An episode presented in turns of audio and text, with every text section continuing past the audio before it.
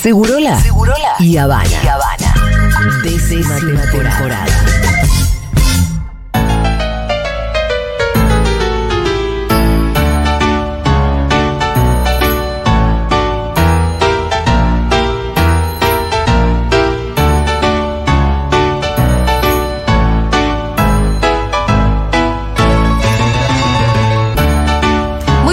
Contrera viene hoy con una columna que se fue gestando, ¿no es cierto? Sí, me la fueron pidiendo. O sea, Sí. no, eh, la verdad es que la vez que dije, bueno, se puede armar una columna, fue medio pensando que no iba a pasar. Sí. Ah, Porque tipo, sentía que bueno. no iba a haber tanto tema para hablar. Pero había tema al final. Había mucho, me puse a investigar. eh, Saben que no hay tanto escrito a nivel teórico, hay más de abuelazgo, Ajá. eh, o sea, de la influencia de los abuelos y las abuelas en la vida de los niños, bueno, de ma- ma- paternidad, obviamente, pero el rol de tíos y tías hay muy poquito. Sí. No hay Encima tanta data y es un rol re importante. Encima está caracterizado. ¿Cómo? Siempre es el permisivo, ¿viste? Que el- Ah, es el, sí. el irresponsable. el- comúnmente el tío está mirado de esa manera. Mm, se lo dejas al tío y va a hacer un quilombo, va a hacer, le va a hacer lo que quiere. Sí, sí, está un poco como esa idea. De hecho, hace un rato estábamos hablando de Gran Hermano en el corte Sí. y me encontré con un tuit que me gustó mucho para ilustrar esta columna, que dice, lo atrevidas que son las que en Gran Hermano votaron al sobrino de Romina por, comillas, no ser un familiar tan directo como los demás. Hablando sin saber, yo por mis sobrinos mato y muero. Me encantó, intensa, podría Apa, ser. epa. Podría ser mi hermana. Sí, lo estamos vinculando con eh, un acontecimiento de la estricta actualidad. Hermoso, Sí, ¿no? sí, Es que es hermoso. Que entró el sobrino de Romina Y lo echaron que primero. todos los otros y lo echaron y todos los otros familiares eran directos. Romina de hecho cuando lo vio se quería matar. Sí, bueno, pero O sea- decíamos que las hijitas no podían entrar. Ya se sabe que ella esperaba a las hijas. Además, el argumento para sacarlo al pibe de la casa fue ese, de que Romina no era, no era un familiar no tan era cercano. tan cercano. Y yo me Pero Romina también lo marcó un poco así. Bueno, se desilusionó. Y sí, se le Pero realmente lo quería un montón. Después Sí, hubo un clip de ella llorando. Pero quiero decir, digo, si vos tenés un buen vínculo con tu sobrino o sobrina, es, es eso, es un vínculo recontra fuerte. El otro día lo hablamos ahí medio por arriba y todos acordaban en que sí, que es algo distinto, es algo especial. No es querer Sí. mucho a un niño o niña, sino que ahí hay algo, hay otra cosa. Entonces, como no hay tanta teoría, lo que hice fue juntar algunas, eh, algunos puntos como para armar un poco el mapa de este rol de tío y para un poco desarmar esto que vos decías, Pitu, de esta idea de, bueno, el tío es ese que con el que no hay ni medio límite, con el que haces cualquier cosa. Puede ser que eso pase, pero también podemos complejizarlo un poquitito más. Eh, traje, como les anuncié hace un rato, miren, yo les voy a tirar nombres de gente que va a aparecer acá. La Rosalía, quizás en una canción, no importa.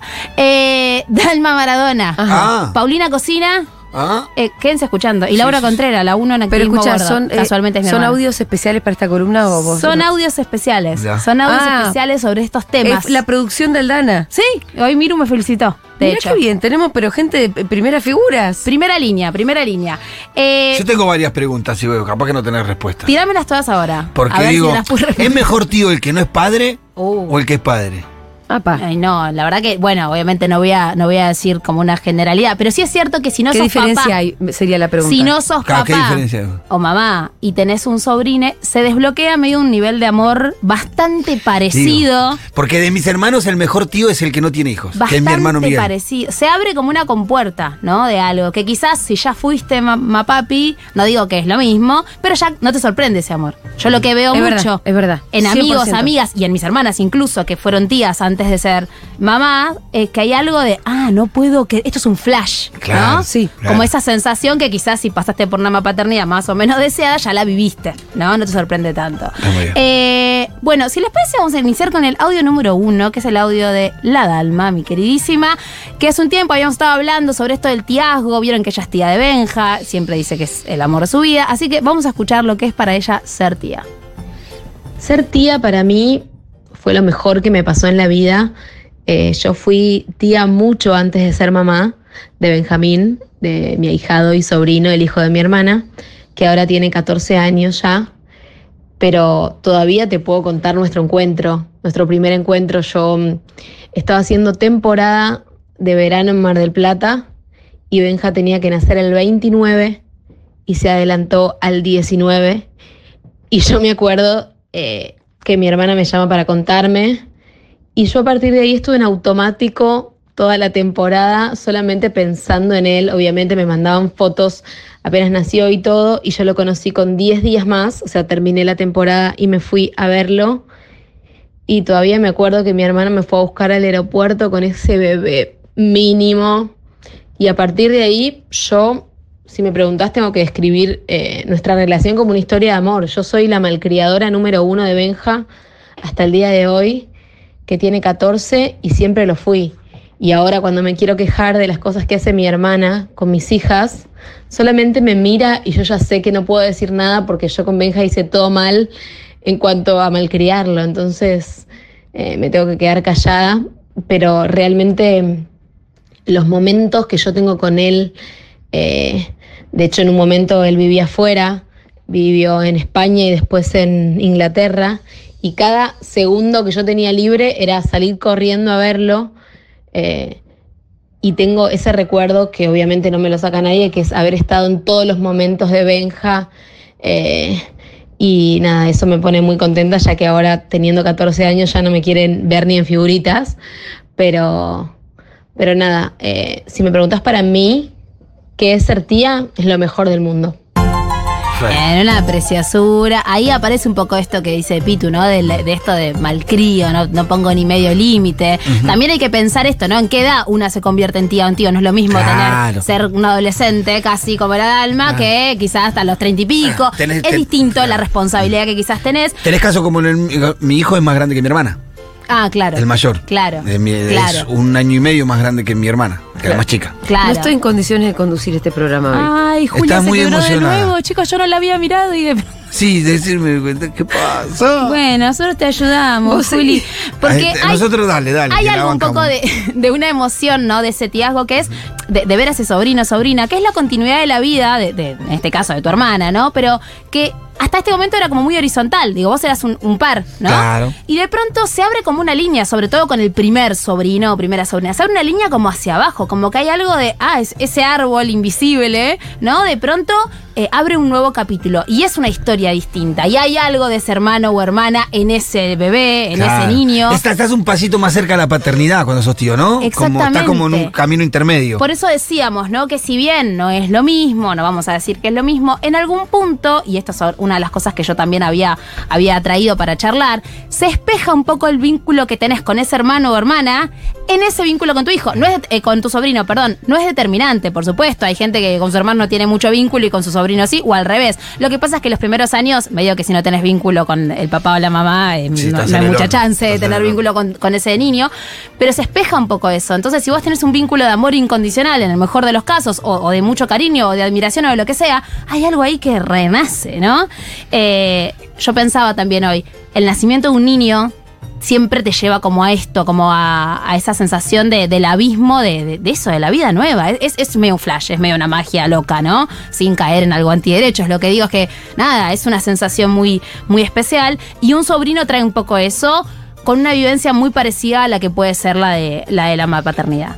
Eh, hay algo también de una paridad con esos mapadres o con tu hermana o hermano, que quizás esto lo- para un abuelo puede ser muy importante convertirse en abuelo, pero siempre va a ser el padre de ese pibe o piba que tuvo un bebé. Acá hay algo de una paridad que es el mismo, la misma persona con la que vos ayer te cagabas de risa, jugabas cuando eras chiquitito, había algo ahí de estamos en la misma, de pronto activa un rol de autoridad que abre de vuelta también una nueva manera de vincularse con esa persona y en algún punto te ubica también en un lugar de, ah, yo también puedo ser una persona de autoridad para otro ser, que hasta ese momento quizás nunca te había pasado, ¿no? Y eso con lo lindo y lo feo de ser una persona de autoridad, pero que te genera un poquito de un ego lindo, como, ah, me escucha, me hace caso, le importa Claro. lo que le digo, ¿no?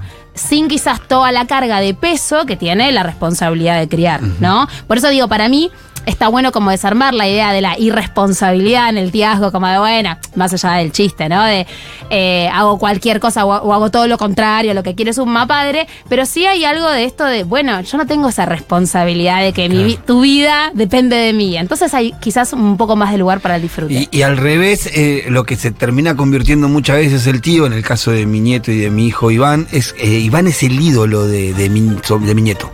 Mi, mi nieto Milo al tío es el ídolo. Lo ve, se desarma, se va a hablar solo con él, tiene una relación muy especial, pero no tiene mucho vínculo, no es que se ven mucho, él de vez en cuando se lo lleva, pero cuando se lo ve se nota eso, se convirtió como en su ídolo. Porque hay algo de admiración y hay algo esto, para ese niño o niña también, esa persona es medio parecida a mamá, a papá. Sí, ¿no? pero con la diferencia que como no son la autoridad que te va a retar, por lo menos yo pienso en mi vínculo con mis sobrinas y sobrinos, eh, donde tenemos un poquito una complicidad. Exacto, Y esa me- palabra es clave. A, a mí me parece eso que es eh, lo más hermoso. Es decir, a mí me cuentan cosas que a sus papás y a su mamá no le cuentan. Eh, y, y- pero sin ser exactamente amigos, eh, porque no tenemos la misma edad, porque. Pero hay algo ahí, hay, hay una confianza distinta que se va construyendo. A veces, si es que construís una Sí, relación. Por ¿no? supuesto, por supuesto. Eh, pero esa palabra es clave, de hecho yo la había notado, porque es eso, es una complicidad, es yo te cuido, yo digo, ¿no? Eh, tengo este rol de persona Sí. adulta con autoridad frente a, a- a ese niño o niña, pero a la vez es yo te escucho, yo no te Sí. juzgo, yo tengo más margen para quizás entender lo que querés decir. Y medio que cuando van creciendo, los tíos o tías se pueden convertir medio en mediadores entre. ¿no? Ese, lo, lo que mamá no quiere que yo haga y lo que yo quiero Yo hacer y a ver, hablar Me con mamá. acuerdo una anécdota con mi sobrino que una vez había mandado una cagadita, para mí era re chiquita la cagadita y él estaba muy angustiado de cómo se los iba a decir a su papá y a su Oh. mamá. Y entonces yo le dije, no les digas. y me mira con cara de, ¿puedo mentir? Ajá, Sí. ¿Ya me lo dijiste a mí? ya está. Y el chabón abrió los ojos así, como diciendo, mirá la enseñanza de vida. Mi tía me acaba de permitir no contar una cagada que me mandé, perfecto. Eh, que una que cuando se lo conté a mi hermano me miró mal, pero bueno, eh, para mí fue una enseñanza vital, te diría. Es muy hermoso. Eh, y después también pasa algo, por ejemplo, mi hermana con, con una sobrina que, que a veces tiene problemas con, con, la, con su alimentación y con su imagen, como le pasa a la mayoría de las adolescentes, te diría, en este mundo, por lo menos en Occidente, me pide a mí que yo hable con ella de eso, porque hay algo que ella ya no puede abordar Mm. y sabe que por ahí yo tengo más herramientas y que además también una relación donde ella va a contarme por ahí más cosas que, de las que le cuenta la mamá. Eh, y, te- y ahí también hay una relación que es muy...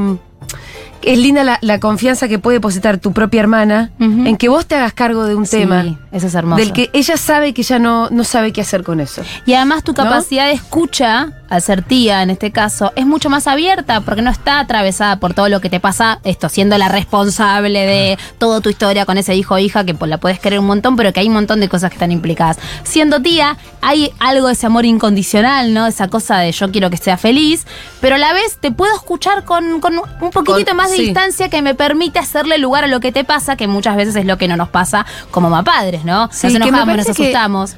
Es no con menos prejuicio que también, pero también con menos miedo tal vez. Exacto.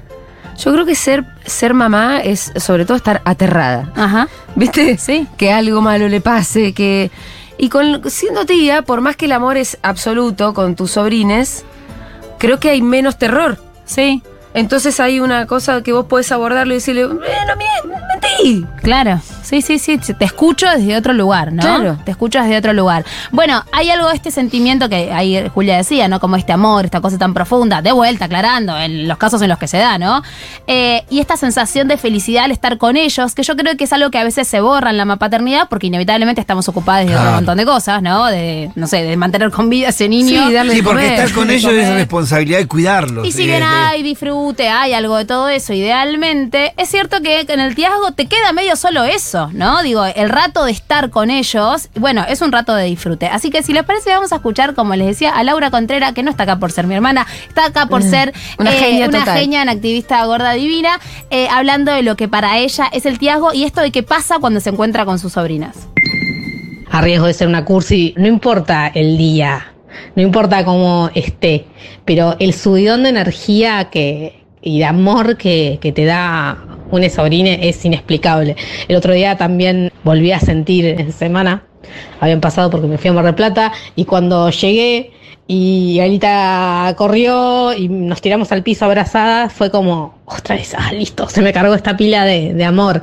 Es este, cursi, ya sé, es una imagen super cursi, pero no sé, es una relación de tanto amor que, posta, no, no conozco un, no sé, un ansiolítico, un talismán más fuerte eh, que ese. Eh, Laura no es mamá. No, Laura no es mamá. Me emociona muchísimo porque para mí ver la tía a las dos. Ah, Ile, feliz cumpleaños, mi otra hermana. Feliz cumpleaños. Feliz cumpleaños. Que Ile Em, tampoco es mamá. Ile tampoco es mamá. Che, qué suerte para vos porque tenés unas bárbaras niñeras altas ahí. eh. tías. Altas tías. Bárbaras altas niñeras, porque es niñeras. verdad que, que cuando no son mamás. Es tienen- más fácil, Claro. che, llévatela Sí. un fin de semana, sobre todo a la mayor. Pero digo, eh, Laura, que viene haciendo activismo hace muchos, muchos años, digo, siempre tenía como una mirada así, ¿no? Muy, eh, muy power sobre por qué hace activismo y demás. Y desde que nació Nina, hace ya casi nueve años, ella dice, yo lo hago para que mi sobrina tenga un mundo mejor. Y Sí. digo, realmente cambió en algún punto, profundizó Sí, sí. algo de esa búsqueda, ¿no? El decir, eh, esto, me interesa que tu bienestar. Y ese es otro punto que también traje acá para que charlemos un poquitito, que es esta idea de lo que ocurre mucho en la paternidad, que es, quiero tu bienestar medio que por sobre el mío también, ¿no? Eh, como hay momentos en los que decimos, realmente me importa más que estés bien vos que que est- estar bien yo. No digo que sea lo ideal y por supuesto debería, debiéramos cuidarnos también a nosotros mismos, pero Ahí pasa está la un poco imagen de la mamá Maradona tomando mate. Bueno, bueno, hay algo de esta cosa de, bueno, vos estás por delante, de vuelta, no siempre, no todo el tiempo y tal. Pero con el tiazgo pasa un poco eso también. La, la cuestión de te quiero ver feliz y eso ya me hace feliz a mí, ¿no? Eh, con un regalo, con una salida, con una visita, con invitarte a mi casa, con hacer esto que quizás mamá no te deja, pero no es tan grave, lo podemos hacer y, y esto es un código nuestro. Y eso también me parece que es un gran regalo que le da ese sobrino o sobrina a esa persona, si, tomando tu pregunta inicial, si mm, todavía no experimentó la paternidad. Esa sensación de, ah, te pongo a vos por delante, un ratito. Es muy lindo eso. Nos hace sentir mejores, ¿no? Como, ok, me importa tu felicidad eh, más allá de la mía.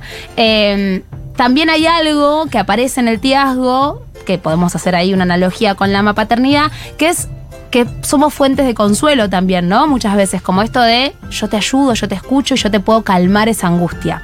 Yo pensaba que una de las cosas más fuertes cuando quizás eh, tenemos un bebé es esta sensación, viste, cuando son muy, muy, muy chiquitos que están llorando, los levantás, sos la mamá o Sí. la pareja y se calman, Sí. ¿no? Es, para mí es un momento medio como, ah, listo, soy todopoderosa, o sea, ya está. Eh, me- medio que después es difícil salirte de ese lugar, de ese trono, ¿no? Esta cosa de yo soy tu refugio. Y si el vínculo lo permite, por supuesto, se puede construir algo así con, el- con una tía o con un tío, porque hay algo de esa reminiscencia mapaterna, de esa cosa familiar, de esto, Sí. de esto, de ese lugar seguro, que también es algo muy hermoso para quien lo está viviendo, ¿no? Sí, y la verdad que la familia es familia al final, ¿eh? Sí. Porque, por ejemplo, Rita tiene unas tías que viven lejos Ajá. y yo siempre viví lejos de mi sobrina. Sí. Somos una familia desperdiada por el mundo. Sí. Y sin embargo, los encuentros no es, no es con gente desconocida. Mm. No, no. No. Sigue, No. hay algo ahí. Ahí reconoces desde lo genético hasta lo No sé, todo. porque no es lindo ponerlo en esos términos, sí, sí, pero. es border, pero se medio, entiende. viste, pero eh, lo que dirían los viejos dirían la sangre no es agua. Te tire. Pero hay algo. Hay algo. Sí, Yo veo muy poco a mis, a mis sobrinas eh, y sin embargo el encuentro es, es, es muy instantáneo. power. Sí. Y es repower. Sí, sí, sí. Bueno, en mi caso nos pasa con Paz, la hermana, una de las hermanas de Rafa que vive en España. Paz, a Nina la conoció acá, eh, a los dos años de Nina se fue, pero a Gala no. Gala nació en pandemia y Paz estaba en España y por dos años no la Sí. vio. Y cuando la vi era la tía Paz. Sí. Y había algo ahí de un conocimiento, y no era porque hablaran ni tanto por teléfono ni nada, pero había algo de esto, de una cosa que, que trasciende. Y tomando un poco, Julita, me diste un putapié maravilloso para hablar de esto de ser tía a la distancia. Vamos a escuchar un audio de mi querida amiga Paulina Hablando de ser tía a la distancia. A ver.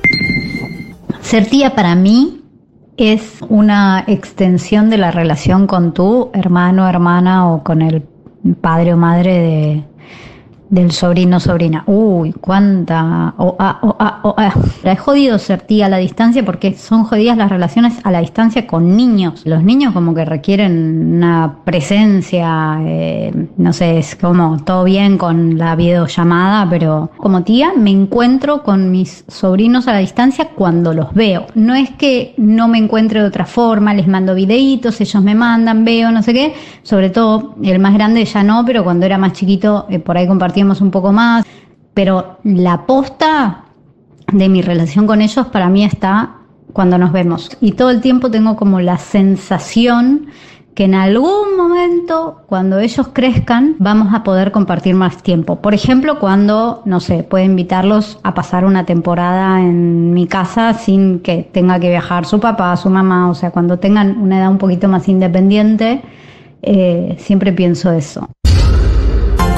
Esto de, de los vínculos a distancia, ¿no? Es verdad que los niños necesitan algo de la presencialidad. Yo ahí pensaba cuando escuchaba este audio que incluso, no sé, por de- hablar de otro tema, pero tiene que ver con esto. En pandemia lo que costaba mucho de que aprendan los pibes y de que se vinculen con la escuela era no estar, ¿no? No, no, no, no- no alcanzaba con escuchar y ver un video. Pero sí es cierto que hay algo que trasciende, digo, y que si vos querés que ese vínculo se forje, cuando estás con ese niño o niña que ves poco quizás en el año, hay algo ahí de, una entrega, de un jugar, de un estar disponible, depende de la edad que tenga, que los niños y niñas cuando te ven disponible, o los pibes incluso más grandes, eh, eh, te lo agradecen mucho. O sea, que es algo que no suelen ver con los adultos, que estén disponibles para ellos, para jugar, para hablar, para escuchar, ¿no? Para, para ver qué, quieren, qué les gusta.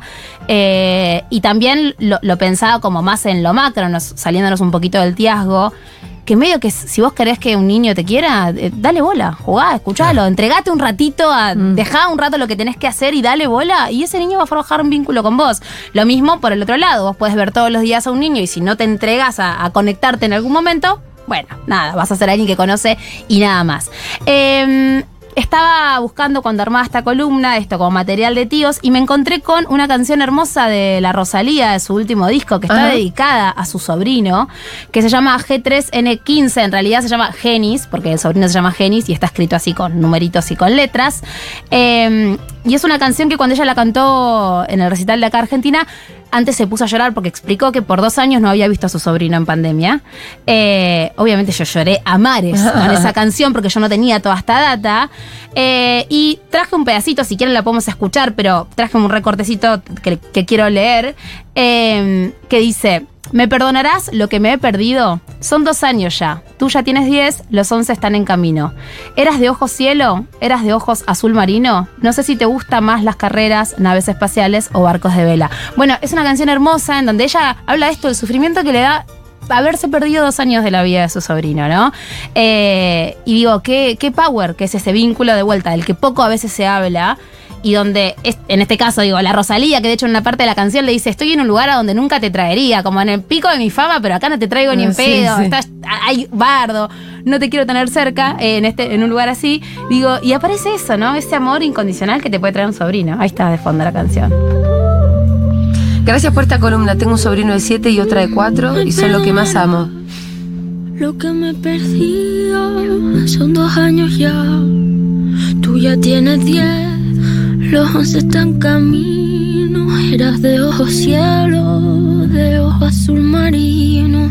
No sé qué te gusta, más si las carreras, naves espaciales. Hola, soy Cecilia, acá de. Almagro, escuchando la columna de Tíes, sobrines. Y bueno, muy emocionada Se también nota. eh, de poder expresar que el rol de tía es realmente hermoso y movilizante, que es un amor muy profundo por el que siento por mis sobrines, Lara y Matías, eh, que viven casualmente afuera, en México, que los extraño una bocha.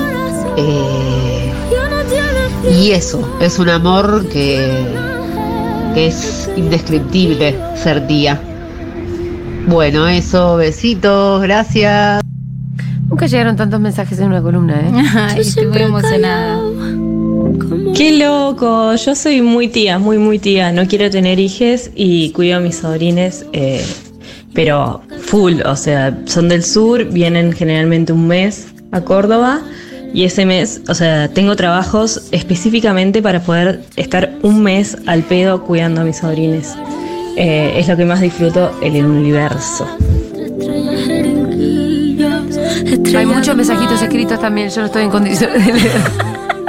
Tengo Muy a emocionada. mi primer sobrina que ahora ya tiene 21 y el año pasado se peleó con la mamá, se fue de la casa, se fue a vivir con un novio. Este, bueno, todo salió muy mal con este chico, son muy jóvenes ellos y mm, eh, la verdad que fue sumamente emocionante y lindo darme cuenta que a la primera persona que le pidió ayuda, porque bueno, seguía peleada con la mamá, fue a mí y que obviamente le, le abrí las puertas de mi casa y la tuve viviendo acá ya de grande, de, eh, la tuve como un mes y medio, este, hasta que bueno, pudimos eh, renegociar su vínculo con la mamá y que pueda volver a su casa. Hola, esta columna me conmueve mucho. Tengo un sobrino político de 16, tengo una relación unida con él. Su mamá, la hermana de mi pareja, abrió las puertas a ese vínculo y lo consolidamos nosotros. Aún recuerdo la felicidad que me dio cuando nació. Qué maravilloso el amor de un sobrino. eh, al mío hace dos años que no lo puedo ver, ya que mi hermano se vincula con la persona que abusó de mí. Oh, qué feo. Y lo vincula con su hijito. Qué difícil eso, espero que crezca. Soy tía primeriza de un bebé, nació el mismo día que yo. Lo crié dos meses y no lo veo así casi hace un mes. Bueno, no, no. En esa época en la que crecen todos los días un montón, me da miedo que no me reconozca cuando lo veo, pero siempre hay algo debajo de nuestra tierra que nos une por siempre. Eh, hay chiquis, pero qué chilladera. No soy tía porque hija única, pero tengo varios primites. Doy todo por ellos. Saben que mi hija menor nació en pandemia, el 10 de abril de 2020, y uno de los, de los dolores más grandes para mí era que no pudiera ver a sus tías. O sea, Mm. mi- mis hermanas le- hicieron UPA con barbijo, 2.000 restricciones y demás cuando tenía más de un mes. Al final Guñaki tenía razón. no, y era algo de, de realmente muy doloroso para mí. Después nos damos cuenta que los vínculos se construyen también por multiplicidad de, de experiencias, pero, pero sí. Hola, mi tía, de muy chica, mi tía que más me enseñó a, ser tía, se murió de un día para otro. Hoy entendí por qué la amé tanto. Ser tía es el vínculo más hermoso que construyo todos los días. Gracias por esta columna. Eh, eh, Hola chiquis, recién los, pongo y tengo otra piel de gallina. También vivo en Chaco, en Resistencia, y tengo mis sobrinos en San Clemente. Tres sobrinos hermosos, los veo dos veces al año. Y creo que sí, que perderme dos años de su vida es como. es un montón. em, soy retía. Hija- eh, soy retía. De hija de hermano, hijas de primes, hijas de amigues. Eh, ¿Qué más? Bueno, estaban cayendo mensajes como así. Sí, sí, amigo, tilín, ¿viste? Tilín, tilín, tilín, O sea que me, me está costando como organizarme porque no puedo leer. Hola, yo escucho para. Hola, yo escucho esta columna siempre y sobre todo por ser tía. Mm, Mi tía es como mi segunda madre, yo siempre lo digo porque de chica compartí mucho con ella y siempre me llevó de vacaciones que con mi mamá no pude disfrutar. No tengo sobrines, pues hija única, pero sí siento eso por el hijo de mi mejor amigo, desde el momento en que lo conocí, recién nacido, me prometí que siempre iba a intentar cuidarlo. mm, hay amigos también de la familia que se vuelven Sí. parte, ¿no? Como realmente de la vida de esos niños. Eh, ¿Qué más? Al que al que no le dio hijos, el diablo le da sobrinos. Parece que dicen por ahí.